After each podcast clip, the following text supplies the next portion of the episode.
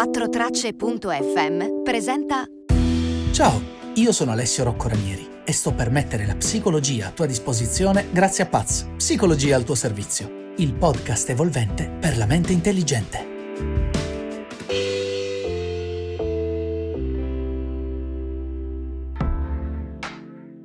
Chi fa molti soldi? Oppure chi è in possesso di un gran numero di nozioni?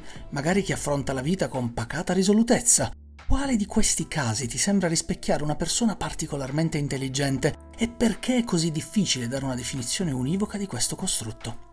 La parola intelligenza deriva dal vocabolo latino intelligere, e cioè comprendere. Infatti, in termini squisitamente pratici, potremmo definire l'intelligenza come la capacità che ci permette di analizzare e capire determinati fenomeni, insomma il nostro potenziale analitico. Per capire come siamo arrivati a questo e chi è che ha deciso che intelligenza e capacità analitiche fossero sinonimi, bisogna andare un pizzico indietro nel tempo. Questa visione ha infatti le sue radici, tanto per cambiare, nell'antica Grecia. Socrate sosteneva che la vita non esaminata non valesse la pena di essere vissuta. Per Platone la ragione avrebbe portato ben oltre i confini del senso comune e dell'esperienza quotidiana in quello che definì un iperurano di forme ideali. Per intenderci, iperurano in greco significa iperparadiso. Infine Aristotele sosteneva che la nostra funzione distintiva in quanto esseri umani fosse addirittura da ricercare nella nostra capacità di ragionare e quindi che concetti come felicità e bene supremo potessero essere raggiunti soltanto conducendo una vita di contemplazione razionale. Parafrasando Aristotele, L'uomo più di ogni altra cosa è la ragione, e la vita della ragione è la più autosufficiente, la più piacevole, la più felice, la migliore e la più divina di tutte. Insomma, non proprio una robetta da niente.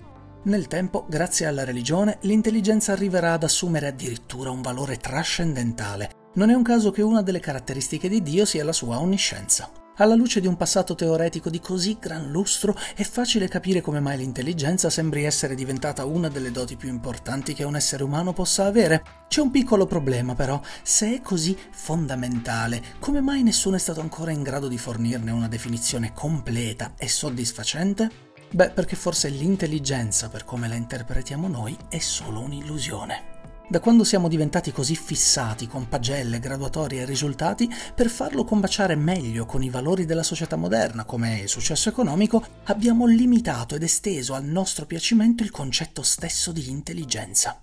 Limitato perché enfatizziamo l'importanza dell'intelligenza pratica o nozionistica atta a performare, per intenderci quella che ci fa padroneggiare informazioni utili ed andare bene a scuola o l'ottenere un bel lavoro, a discapito di altre forme di abilità intellettiva come la capacità di percepire il proprio o l'altrui stato d'animo, qualità tipica dell'intelligenza emotiva. Ed esteso perché siamo arrivati a collegare erroneamente all'intelligenza fattori che non dipendono direttamente da essa, come il successo economico o il quantitativo di followers, in un chiaro esempio di fallacia logica post hoc ergo propter hoc. Infatti, non tutte le persone intelligenti sono ricche o portate al successo e non tutte le persone di successo sono necessariamente cognitivamente prestanti.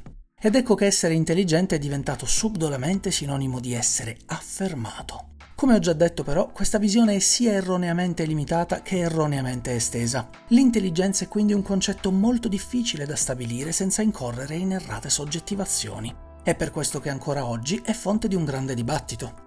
Cosa costituisce per davvero l'intelligenza e come può essere universalmente riconosciuta quando è inevitabilmente collegata a istanze sociali, culturali ed evolutive cangianti e arbitrarie? Molto banalmente basterebbe spostarsi di qualche centinaio di anni o chilometri per notare che l'idea di cosa sia ritenuto effettivamente intelligente e cosa no dipende da infinite variabili di contesto. Nella società occidentale, ad esempio, chi parla ad una certa velocità viene percepito come particolarmente sveglio. Basta però spostarsi in Africa per vedere ribaltarsi questo principio. Lì infatti la placidità di un discorso è ritenuta direttamente proporzionale alle capacità intellettive di chi lo enuncia. Ma proviamo per un attimo, per amor di logica, a prendere per buono l'assunto che l'intelligenza sia direttamente proporzionale al quantitativo di nozioni capitalizzabili che una persona possiede. Fingiamo quindi che Carlo il geografo conosca perfettamente tutte le autostrade, strade e stradine d'Italia. La sua fama è ovviamente mondiale e viene chiamato da chiunque voglia sapere del territorio italiano con fedeltà e velocità. Carlo però non aveva previsto l'avvento di Internet, in poco tempo questa sua capacità viene messa alla portata di tutti sotto forma di qualche click. Potremmo forse dire che Carlo ha davvero smesso di essere un genio della geografia stradale in seguito a questo cambiamento sociale? Ovviamente no, nonostante questo la speciale e fiorente carriera di Carlo molto probabilmente finirebbe qui e le persone sarebbero sempre meno colpite dalla sua capacità impressionante arrivandola a ritenere niente di più che un simpatico vezzo da settimana enigmistica. Insomma, per essere considerati intelligenti nella nostra società serve saper fare bene qualcosa che generi un profitto. Questo distorto sillogismo è però estremamente fallace, basta infatti che cambino i modelli economici della società per vedere plasmato il concetto stesso di intelligenza. Sì, con ottima probabilità i tuoi figli pensano che quell'influencer sbiascicante imbottito di cocaina sia un genio. Queste flessioni del costrutto possono essere riscontrate nella storia anche attraverso alcuni cambiamenti accademici. Ad esempio, nel 1960 le università di Oxford e Cambridge abbandonarono il latino come prerequisito essenziale di accesso. Oggi non potremmo andare da nessuna parte senza possedere quelle che solo vent'anni fa sarebbero state considerate come notevoli abilità nel campo dell'IT. Insomma, ciò che costituisce l'intelligenza performativa varia in base alla priorità e ai valori della società. Ma cosa ha da dirci la psicologia riguardo uno dei suoi costrutti più complessi e affascinanti? Gli studi più moderni sull'intelligenza sono da far risalire ai primi del Novecento. In questa cornice temporale lo psicologo francese Alfred Binet iniziò a lavorare ad una misura che rendesse possibile capire prima quali studenti avrebbero raggiunto risultati migliori rispetto ad altri. Insieme al suo collega Simon sviluppò quello che la maggior parte degli psicologi considera ancora oggi come il primo test di intelligenza della storia, consistente in una vasta gamma di domande ed esercizi. Gli scienziati scoprirono che una qualche forma di correlazione tra intelligenza e risposte esatte doveva esserci, considerato che gli alunni che davano più risposte corrette tendevano ad ottenere anche risultati scolastici migliori degli altri. Sulla base di queste scoperte, lo psicologo Charles Spearman ipotizzò che ci dovesse essere un unico costrutto alla base di questa congruenza. Chiamò questo costrutto fattore di intelligenza generale, anche detto G.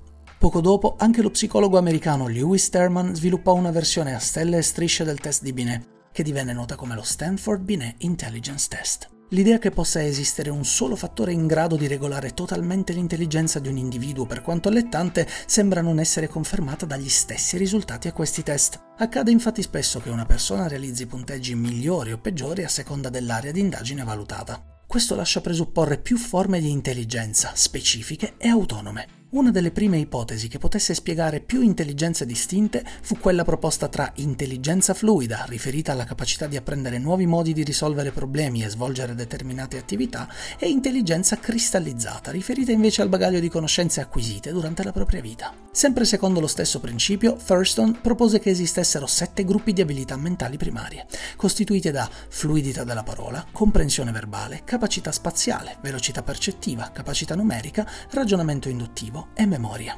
Come in un ironico scherzo del destino, però, più si scopriva su queste forme di intelligenza separate, più i risultati facevano notare che in qualche modo queste fossero correlate, seppur parzialmente, da un qualche elemento comune. Questo fece tornare sotto i riflettori l'importanza di un singolo fattore onicomprensivo come il G. Questa sfida eterna ha prodotto due approcci allo studio dell'intelligenza.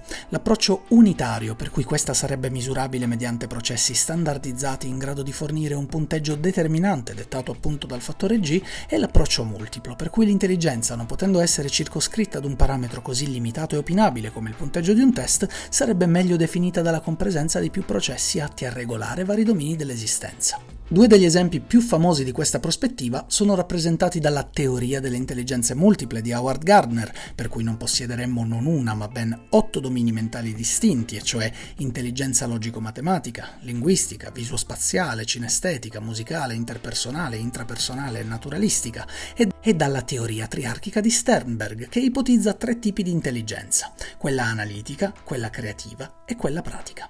Sternberg sostenne che i test di intelligenza tradizionali fossero in grado di valutare solo l'intelligenza analitica, e cioè la capacità di rispondere ai problemi con un'unica risposta corretta, ma che non valutassero bene altre componenti altrettanto fondamentali dell'essere umano, come la creatività, intesa come la capacità di adattarsi a nuove situazioni e produrre nuove idee o strategie, o la praticità, intesa come l'abilità semplificare i processi per portare a termine i propri obiettivi. Insomma, come è possibile notare, il dibattito sull'intelligenza non può essere circoscritto o facilmente spiegato. Nonostante questo, i nostri cervelli non smetteranno mai di porsi domande su se stessi, tanto che un giorno potranno addirittura arrivare a svelare il mistero del nostro comprendonio. Io spero che questo podcast ti sia piaciuto o che tu possa averlo trovato utile. Se così fosse, ti chiedo di aiutarmi nella mia missione di divulgazione e di consigliarlo a qualcuno a cui pensi possa interessare. Ti ricordo che puoi sostenere il mio progetto comprando il libro di Paz, Psicologia al tuo servizio, o supportandomi su Patreon. Se hai dubbi, domande o proposte di argomenti, puoi scrivermi al sito www.alessioroccoranieri.com. Io ti ringrazio per l'attenzione che mi hai dedicato e ti do appuntamento al prossimo episodio di Paz, il podcast evolvente per la mente intelligente e che la psicologia sia con te.